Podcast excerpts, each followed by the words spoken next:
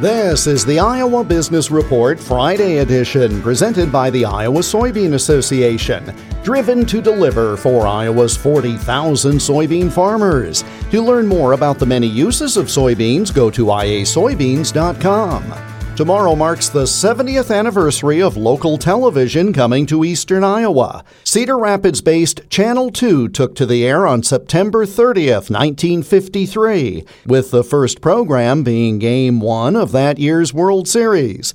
Glen Callanan is general manager of the station. It wasn't like radio had been around for 100 years. Radio was maybe 20 years old as far as a real industry.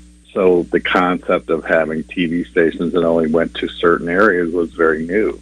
You could have, in essence, before regulations were put in, if you had a signal large enough, you could have reached virtually any place in the United States or, or past that.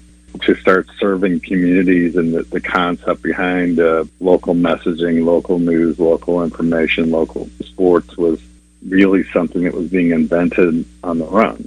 If you look at old pictures now where we sit here at broadcast park right at Collins and C. Basically, we were it. You know, there was plenty of farmland, and there was a stick that transmitted the tower going up. There wasn't much else that you would notice around here. That everything since then has been built, and certainly our team, still to this day, we were doing more news than we ever did at the time. More on the business of television seven decades later on the Iowa Business Report this weekend on many of these stations.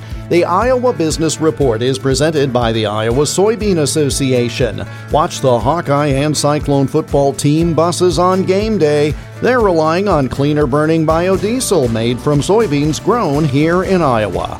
More at iasoybeans.com. I'm Jeff Stein for the Iowa Business Report.